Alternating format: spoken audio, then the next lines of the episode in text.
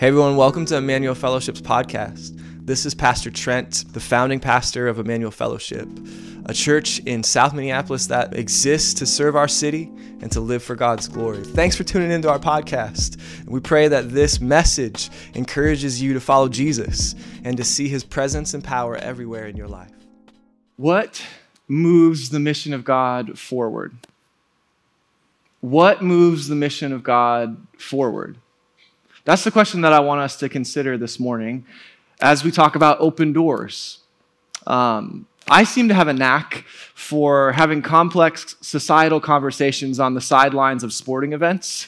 I don't know if that's your particular gift, but apparently it's mine because whenever I seem to be standing and watching little children run around and pretend that they can play sports, because they're really just running around, um, having fun. But I, uh, I seem to like all of a sudden get into the quagmires of our time and our society.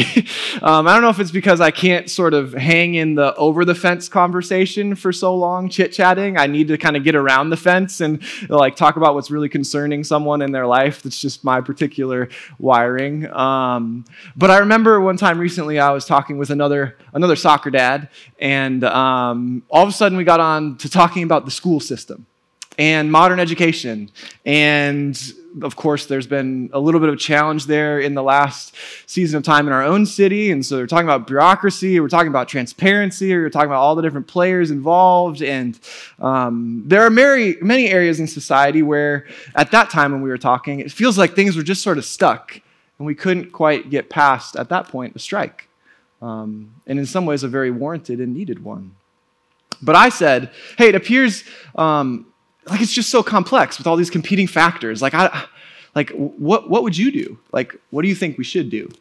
And um, he says, I know, like I know it seems complex, but like I wish I could just like get in there because like I'm an engineer by training and so like they trained me to take complex problems and break them down into their parts and then work on them so that we could put together some type of solutions. And so I think if I could, like, as an engineer, I could just get in there and sort of break some stuff apart, and maybe we'd be able to work on something. So um, his thought was, I just need to get closer to the action, closer to the problem.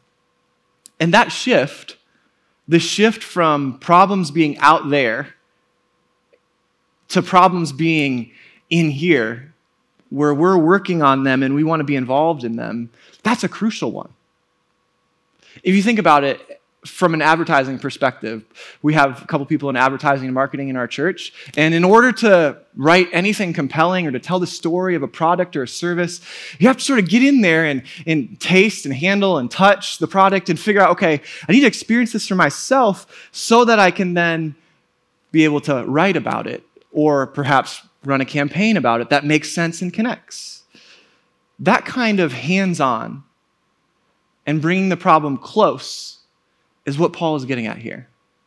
Like a master engineer, he's breaking down the components of what seems to stall the mission of God into their parts so that he can invite us into the solution. And I think, honestly, the, the, the, comment of my friend is really revealing because he, it's, it's true many times that the problems we see are oftentimes the Lord's invitation to us of a need that we could meet. He hasn't designed us to stand aloof from the issues that we see, but to enter into them, meaningfully engaging them. So, what moves the mission of God forward? Well, it moves forward, I would suggest, when mission moves from being out there as a problem to being in here as a passion. From out there as a problem to being in here as a passion. Right? The problem of fewer and fewer people coming to faith in Jesus, staying out there, won't do the church any good. The problem of loads of Christians who are immature, who have not been discipled, staying out there won't do any good. The problem of the brokenness in our city or in our society, staying out there, won't do any good. But if those problems all of a sudden start to come close, and even begin to affect us in here such that we move towards them, okay, now we've got something that we can work with. When the problem shifts from being something someone else can deal with out there to being something that I have a particular passion and ability to address in here, all of a sudden God's got something that He can work with.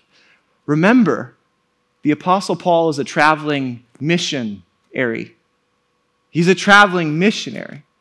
And at the time of his writing, this gospel globetrotter had given his life and almost lost his life several times for the forward progress of the gospel because he believed it could affect individuals and he knew that it could change and transform communities. It was affecting the culturally Jewish and the Greek. It was affecting men and it was affecting women. It was affecting the rich and it was affecting the poor. Paul believed that the mission needed to go forward for the good of humanity and for the glory of Jesus. And so he's been teaching this young church that the mission of God moves forward both in the church as people's lives are changed and transformed, but also through the church as the gospel continues to go forward through their lives and their stories, through their witness. So there's two charges here in four verses. Let me show them to you. The two charges are one, devote yourself to prayer, which in the translation we read was continue steadfastly. Perhaps yours says devote. And the second is walk in wisdom towards outsiders. Those are the two charges. What I want to do is flip the passage and talk about three characteristics instead. We'll get to those, but the three characteristics of a missionary I see here would be the prayer of a missionary, the posture of a missionary, and the presence of a missionary. And I, I say that word and I almost hesitate to use the word missionary because it usually in our society conjures up some picture of a third world country, perhaps someone traveling out of the place in which they live to another, a mission trip, as it were. Maybe it immediately comes to your mind that you think of places like Africa or Asia. Well, the odd thing about that is because most recent studies say those parts of the world are the places where the mission of God is traveling so fast in ways that we couldn't quite fathom here. That's, that's just a, we need to undo that stereotype. I mean, one study would say that by mid century, by 2050, the center of Christianity will be Africa, with over a billion Christians living there on the continent. Incredible the pace at which the gospel is moving through that continent and transforming societies. Many of the churches in our own network have been planted there and are doing fruitful ministry there. So, whereas we think missionary and we think people like the Apostle Paul, what Paul is saying here in the truth, which plain to see here in this text, is that every Christian is a missionary and that every church is called into the mission. This passage was to their church, it was a letter to the whole people about what God was doing and what He was asking them to do. And by extension, I would say it's also for our church, not just for individuals or for those who feel called to go to remote places the prayers of a missionary, the presence of a missionary, and the posture of a missionary. You ready? If you're ready, say, let's go. Let's go. Let's go. The prayers of a missionary. Continue steadfastly in prayer. Devote yourselves to prayer, being watchful in it with thanksgiving. And at the same time, pray also for us that God may open a door for the word. The first characteristic that I want to show you is the prayer of a missionary. Right? Paul's charge is simple devote yourselves to prayer. This language is continue on, keep going. The devotion means to sort of stick by something or keep it close at hand. If you were to think of the thing that you keep most close at hand, the probably the thing that comes to mind is either a coffee cup or a cell phone, right? Like you're, you're that's the thing that's always close to me. And that kind of language is being used here. What you can't go without, if you think you can't leave the house without your phone in your pocket or your purse, if you think you can't leave without a wallet or something like that, that's what's going on here. Just keep it close at hand. Devote yourself to it. Attach to it. Be faithful to it. But of course, we would say, I can't, I can't be devoted to prayer. I'm not the Apostle Paul. I mean, like, what are you calling me to do? Well, the truth is, you already are devoted. You're already devoted to something. The way that we are made and wired as human beings is for devotion and for faithfulness. You're devoted to whatever you routinely do. And what we know from neuroscience is that you all routinely do things. You cannot function by conscious choice all the time. You have routines that you run by that have been built by your own habits and longings of heart. It's true that habits often reveal the heart.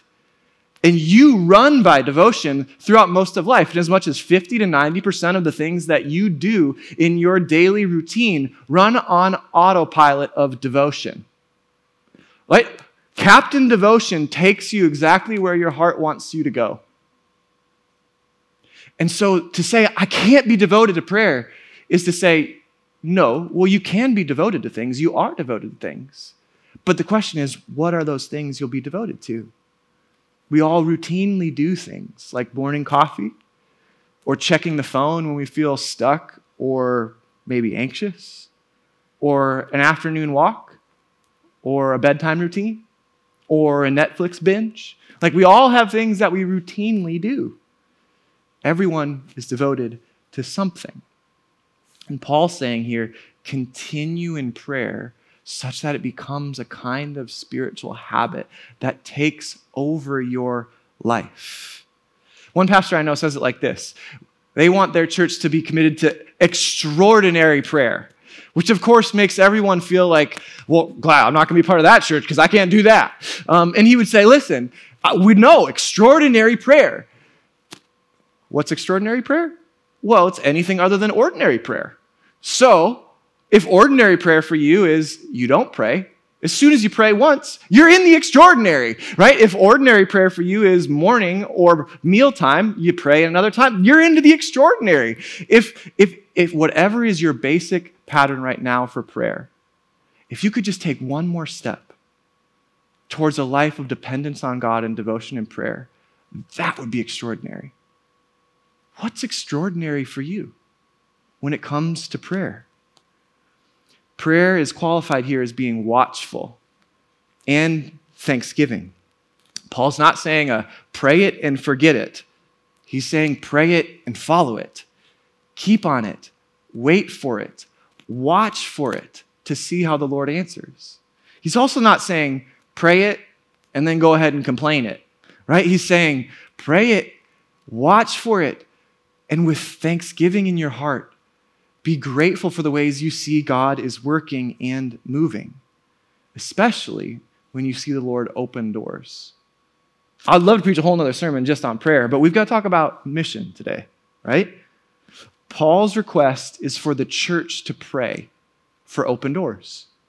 The prayer of a missionary is always that God, open the doors. Open doors for the word so that I could speak about Jesus. And listen, this one's for free. If Paul is saying, hey, pray for the doors to be open, what's probably happening at some points? The doors are closed. So if you've ever felt like there's a relationship in your life where it's just closed, right? Where there's an opportunity that just doesn't seem to be opening, where you're not quite sure what your next step spiritually is in that relationship and it feels stuck, Welcome to the life of the Apostle Paul. Welcome to what it means to be a Christian in a world that has opposition. There will be closed doors that we run into, and the way that we open them is to pray and to plead with the Lord to do that work for us. The good news when it comes to prayer, when it comes to mission, is that God opens doors, not us. That's His work, not ours.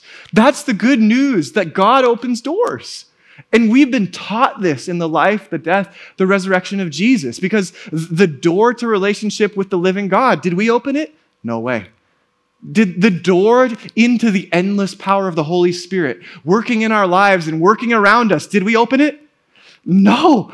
God opened it. The door for the word to go forward in your friends' lives, in your family's life, among your coworkers or in your neighborhood. Do we open it? God opens the door. That's the good news. But it also prompts us with a real clear invitation pray. Pray for opportunities. Pray for the opening of doors. What would it look like for that to become extraordinary for you? Would it be every time you drive in your car, you start praying for the people that come to mind? Would it be every time you, before you walk into work, if you still go to work instead of work remote or wherever you work? Like, would it be that you pray for the coworkers that are around you? Would it be as you go to, go to bed? Would it be as you wake up? what would extraordinary prayer for doors to open mean? I can't even tell you all the stories of this working in my life. And perhaps you could tell stories of it working too. I remember in the early days of Emmanuel, we sat on my back patio just praying for new relationships and for God to really open the door for people to hear about the gospel. And we're sitting there on the patio praying these things. And then midweek, my neighbor walks across the alley and says, Hey, I saw you guys sitting there last week. Um, were you having a Bible study? I've been looking for one. Like, oh, okay, yes, you can come next week. Please come on over. Or what about when my wife would just stroll the kids to the park? We used to live in walking distance to the park, and every, every morning that she would go, she would push the stroller and she would pray for the people at the park. How many times do people come up to her asking spiritual questions? People would come from the park over to our house and living room to join our gospel community just because we had been praying about it. Time after time, it would happen. Or perhaps there's a guy that I remember, um, we'll call him Frank. It wasn't Frank, but we'll call him Frank. And I would, um, I would walk and pray around the businesses on this key intersection by my house and uh, just asking the Lord to open doors, to give the kind of relationship that I needed with business owners or key people that might connect me with others. And I was praying there, praying there, and then finally, this guy just shows up to meet me on the street corner. And Frank starts talking with me, and I start talking with him. And all of a sudden, I'm reading the Bible with Frank in a coffee shop. He's come over to my house for dinner. Like, God just does these things as soon as we start asking for doors to open. It's a totally different topic, but James the apostle says, You don't have because you don't ask. I wonder if you don't have gospel conversations with others because you don't ask. What would happen if you started asking? One of the simple ways that you could start asking is to join or to restart us in the 30 days of prayer. My guess is some of you haven't started, some of you have started some of the days, um, and we're only halfway through. 15 out of 30 days, it's the 15th of, of May today. You could join us, and you could either pick up at, at day 15 or you could double up and go morning and evening. You could do whatever would be extraordinary for you to start praying for others. Or perhaps that's not extraordinary for you. Maybe adding something like the simple ACTS, A C T S acronym, onto that or onto your drive home would be extraordinary. You could adore God. You could confess your sin. You could be thankful for the things God's doing. And you could make supplication and ask for others just in a few minutes a day. If you don't like that as a tool, you could do the five by five by five. That's what, one, of the ones I love the most. You could, for five minutes a day, at the start of your day or your lunch break, you could say, five minutes a day, I'm going to present myself to the Lord. Just say, Lord, here I am. Here's what I feel. Here's what I'm thinking. Here's, here's what my body's like. This is me right now because I believe you care about me. And then for five minutes, you could say, I'm going to present my day. Here's the appointments I have, the meetings, the people I'm going to deal with, the decisions I'm facing. For five minutes, then you could present your life and say, Here's the big stuff going on, the big decision I've got to make, the challenging situation I can't seem to shake. This is my life, Lord.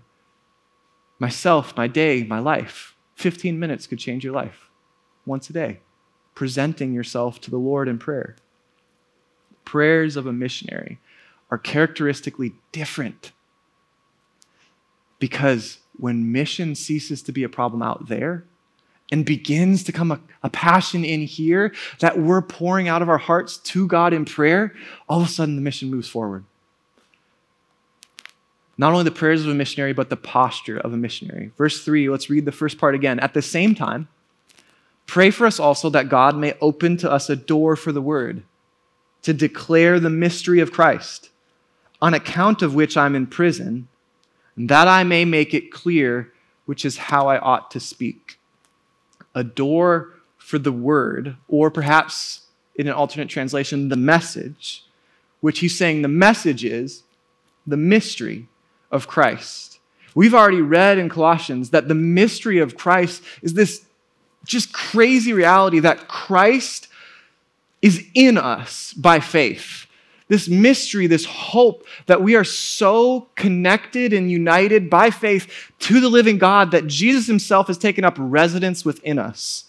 And we are forever, inseparably united to the Lord. This is our hope of glory that even though life is not as bad as it could be, and it's definitely not as good as it could be, that we have a hope of glory of another world because Christ is in us. So that's the message that Christ, the, the Lord and Savior of all, has taken up residence within us. That word needs to go forward. Now, careful when you read this because it says declare, which basically sounds like something none of you would probably want to do. I, am a preacher, so I'll declare. Um, but like, declare is misleading because the same word at the end in verse 4, how I ought to speak, is the word for declare. So he's basically saying, listen, open a door for me to speak about Jesus. He's not saying, open me a door to preach to my coworkers, you know, or get up on, on the street corner and start declaring. He's saying, let me just talk about Jesus with some people so that I could make this great revealed mystery known to them as well. The posture of a missionary is one that's eager to share the message, that believes that there's something worth sharing. I mean, he's in prison because he feels it's so worth sharing. He'd happily suffer in order for it to go forward. A Christian who lives as a missionary, which is what a Christian is, has a passion to see the message shared and believes deeply that there's an actual good that we have as Christians that there is hope, there's light, there's peace, there's freedom, there's a joy, there is life in Jesus that the world around us is actually longing for. To declare the mystery of Christ, on account of which I've been in that I may make it clear. Let me say it. That I may make it clear. Did you catch that? The Apostle Paul isn't always clear. I feel like the preacher Paul can be fuzzy at times. Preacher Paul can fumble over his own words about Jesus, and he's writing the New Testament. Right? Like, we need that word. Like, we need may make it clear because that is one of the greatest hurdles for Christians speaking about Jesus for, with others. We're so concerned that it just, it just won't come out right. Or, like, I, I don't know what I'm going to say. I kind of feel a little bit anxious about saying anything at all. Like, I'm the pastor. I still feel that at times, right? Paul's the preacher, the gospel globetrotter. He still feels it at some times. He wants to be clearer than he is in his own strength. We're concerned about how we feel. We're concerned about how, what someone might think or how someone would respond. And Paul's saying, Pray for me that I may make it clear. And there's one of my neighbors um, who I prayed this a lot when I was hanging out with him. Like, he was just the guy who made me most aware that I needed to be asking for help from God all the time. like I, I, I, I love this this dear man, and um, but he um, I never knew what was going to come out of his mouth. And like he was into a lot of different things and I had no there was no way of preparing for the conversation. And so I just realized I couldn't. And, but I could I could be praying constantly. Hey Lord, help me. whoa, he just said that. I don't know what to do with that. Lord, guide me. L- Lord, um soften his heart there. Hey, help me find out a question to ask there. I was constantly in dialogue with Jesus because I knew my need in order to make it clear. and I would listen to him. I would pray for him while I'm talking with him. I would ask questions of him. I would challenge assumptions that he had, I, or I would just borrow a power tool if that's what I needed, you know? Like, but, but, but one of these days that I was out sort of in the backyard, I overheard a throwdown in the alley between him and I think his girlfriend. Um, it, was, it was loud so that the whole neighborhood could hear. And while I kept tabs on it, just honestly for like safety and protection, like, is this okay? Um, I waited for things to die down and then went to talk with him and said, hey, are you all right? Like, is she all right? Like, how can I help? And tell me what's happening. And um, it's amazing what can happen in a relationship when you show a bit of concern for others. He just sort of poured himself out, talking about it all, weeping about it all. And regularly, I was able to pray with him um, from that point on. And in short order, both he and his girlfriend were in our living room reading the Bible with our gospel community just by some concern. And then a question. And then, of course, an invitation. Hey, we're doing this. Why don't you come on over? It's amazing what happens when we just trust the Lord and realize that it's not the clarity of our words. it's, re- it's really not whether we have no fear in our gut, but it is if we have a posture of dependence on the Lord. And that's where I think the missionary maturity of Paul is so clear, right? He is not risen to the point where he is all competent and has no kind of need for help or support at all. He has grown to the point of maturity where he's able to say, hey, when it comes to the challenges, I'm going to go for dependence rather than for avoidance. I'm going to invite others to pray for me, and I'm going to be praying rather than avoid what I know the Lord's inviting me into. He asked them to pray for his clarity in speech. And that probably is one of the defining principles, I think, of someone who grows towards maturity in this kind of missionary calling that's on every church and that's on every Christian. They stop thinking that they need to do for God, and they realize that they need to start doing with God. That there is a huge shift that happens when we are not alone, but the Lord is with us, at work ahead of us, and we need to depend on Him through the things that we're doing, and that He would open a door for us to speak.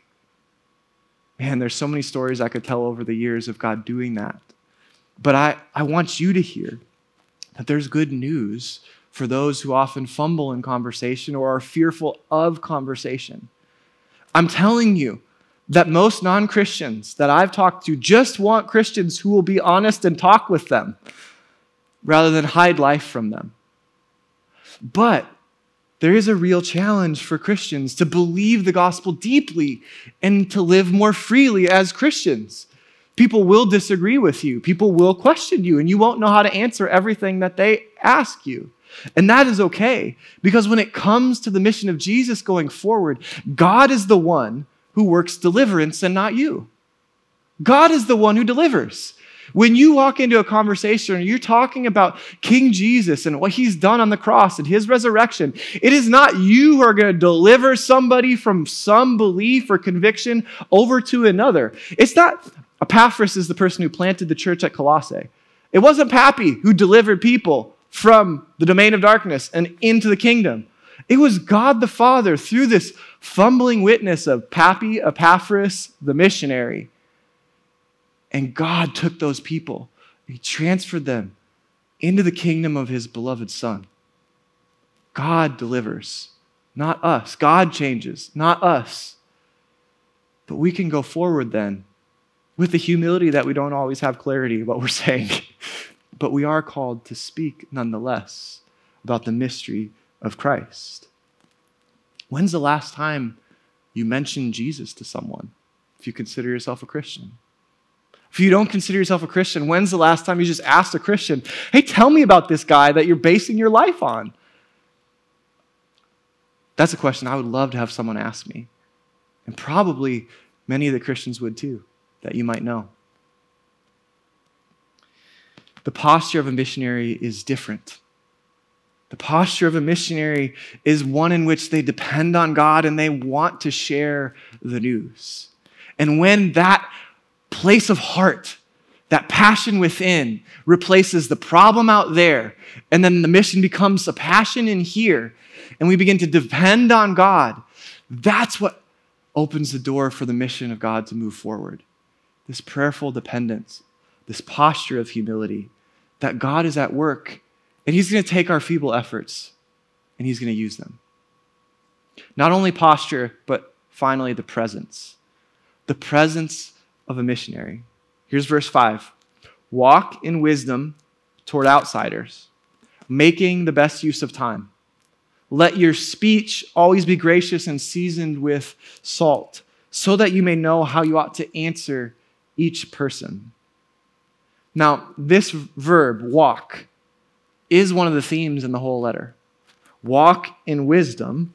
Wisdom has been repeated almost in every chapter throughout these four. But walk is something that's used to help Paul talk about the kind of life that he wants the church at Colossae. And I believe that God wants the church at Emmanuel to live. It is to maintain a certain walk of life. It, it can have the sense to accompany or even to be frequent in a certain way or pattern. And if you look at these verses, something really fascinating happens to chapter 4. I think we have the occurrences of that word walk in one of our slides. But in, in chapter 1, he says, walk in a manner worthy of the Lord, fully pleasing to him.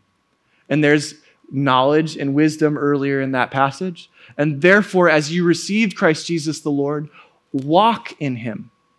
And then, as he's talking about the change that happens when we begin to live a resurrected life because we've been raised with Christ, he says, In these two, all of the old patterns of sin, you once walked when you were living in them. But now you're supposed to be raised to new life and walk in a new way. Let that, the, th- the three occurrences at key points in the letter, let that weigh upon this verse. Paul's final statement about walking is walk in wisdom towards outsiders. It's that important for a Christian. And even if you look at the standards for Christian leadership within the local church, which are primarily all character, with a little bit of competence thrown in there, what's one of the character marks that a, a Christian leader would walk in wisdom towards those outside of the faith? That they would be hospitable, that they would have favor with those who don't even agree with what we believe. This is important for anyone to grow towards maturity in Christ. And I tell you, whenever I meet somebody who is walking in wisdom with non Christians and walking faithfully with Jesus, I go, man, that person has, they've grown up a bit in the faith. The gospel has shaped their life. And whenever I see somebody who has no relationships with non Christians that are meaningful or consistent, I go, that person is still growing towards maturity in Christ and what it means for them to have a Christian identity. Because to have a Christian identity is to embrace a missionary identity, one in, in which your speech then becomes gracious, salty, and filled with answers. Gracious, it's kind, it's gentle. You're not easily angered or argumentative, not defensive but you extend latitude, you listen well, you're kind. It's salty. Um, not the way we would probably think of salty in our day. Um, salty in their day was actually more like um, humorous, clever. It was thoughtful, intentional in order to grab the attention of somebody. Man, there is nothing true from the Bible's perspective about a boring Christian right? We do not serve a boring Jesus. And when we are in conversation with others, we should not make Jesus boring, nor should we make our life in Christ uninteresting, but catching, clever, witty, even, humorous at points, such that there is a real, even natural interest for what someone would come to find is spiritual fullness. There's a reason and even the way that we speak, there is salt to it. And then, of course, answers. A Christian who believes in Jesus has answers to some of the biggest questions of life and existence. We at least have a take on them. I mean, would someone willing let you share your take when it comes to reality, ultimately, to life and to death, to what matters? But also, Christians have answers to all of the circumstantial problems in life as well. We have hope. We have a strong God able to deliver and work. We have a God of peace able to comfort the troubled mind and heart. Christians have so much to offer the world around them. We have confidence, therefore, and we should have confidence in giving answers to others who ask questions. Not arrogance, that we know everything, or that we could never run into an issue that we can't quite figure out how to answer, but confidence that we do have things to say and to share. Confident yet charitable. It's probably a good way of putting it. And here's why I would say I think probably our greatest area of disbelief is that we just don't quite believe God is at work.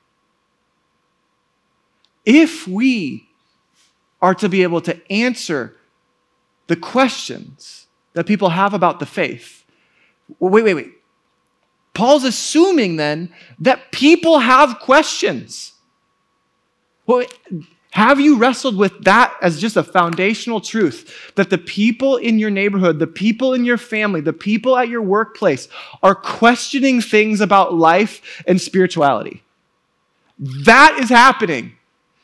And God is at work ahead of you and around you, oftentimes in ways you have no clue until you pray for an open door and then begin to step into an opportunity. And then all of a sudden you go, Oh, I didn't realize that God was drawing and at work in that person, in their thought life, in their emotional life, in the circumstances of their life. I didn't realize that what Jesus said is true that no one comes to the Father unless, no one comes to the Son unless the Father draws them. God is drawing people to Himself all around you, at work beyond you.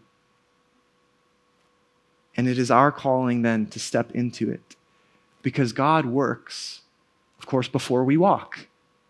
Before we walk in wisdom with outsiders, God is already working among outsiders. The book of Acts says that God is so at work that he's near to everyone, such that they could maybe almost feel or find their way to him. But how are they going to find their way to God without a guide?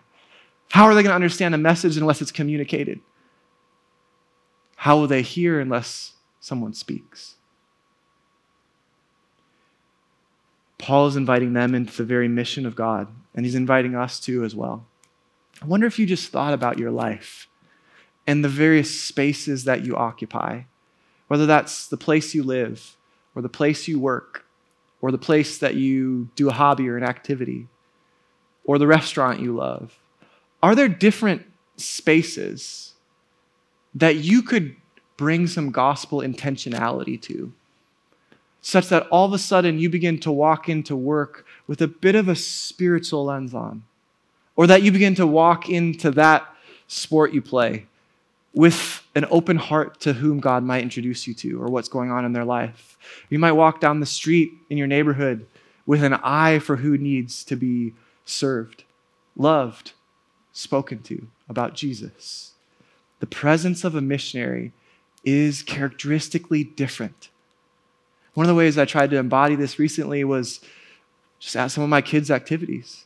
And I realized as I walked into the kids' activity, everyone around me was staring at their phone the entire time the activity was happening. And so I realized the temptation at that moment to do the exact same thing. Because there's something I could do on there that could entertain me there. And I just said, you know what? Shh. Let's just not. I'm going to silence it. I'm going to put it on, on, on, on vibrate. And I'm going to walk in this place. I'm going to talk with these people present, fully there, rather than partially there, or with an eye for spiritual things there, and just see what the Lord does. And oftentimes, simple acts like that are incredible ways that the posture and the presence and the prayer of a missionary begins to open doors for the mission of God to move forward. God does it, but He invites us to do with Him.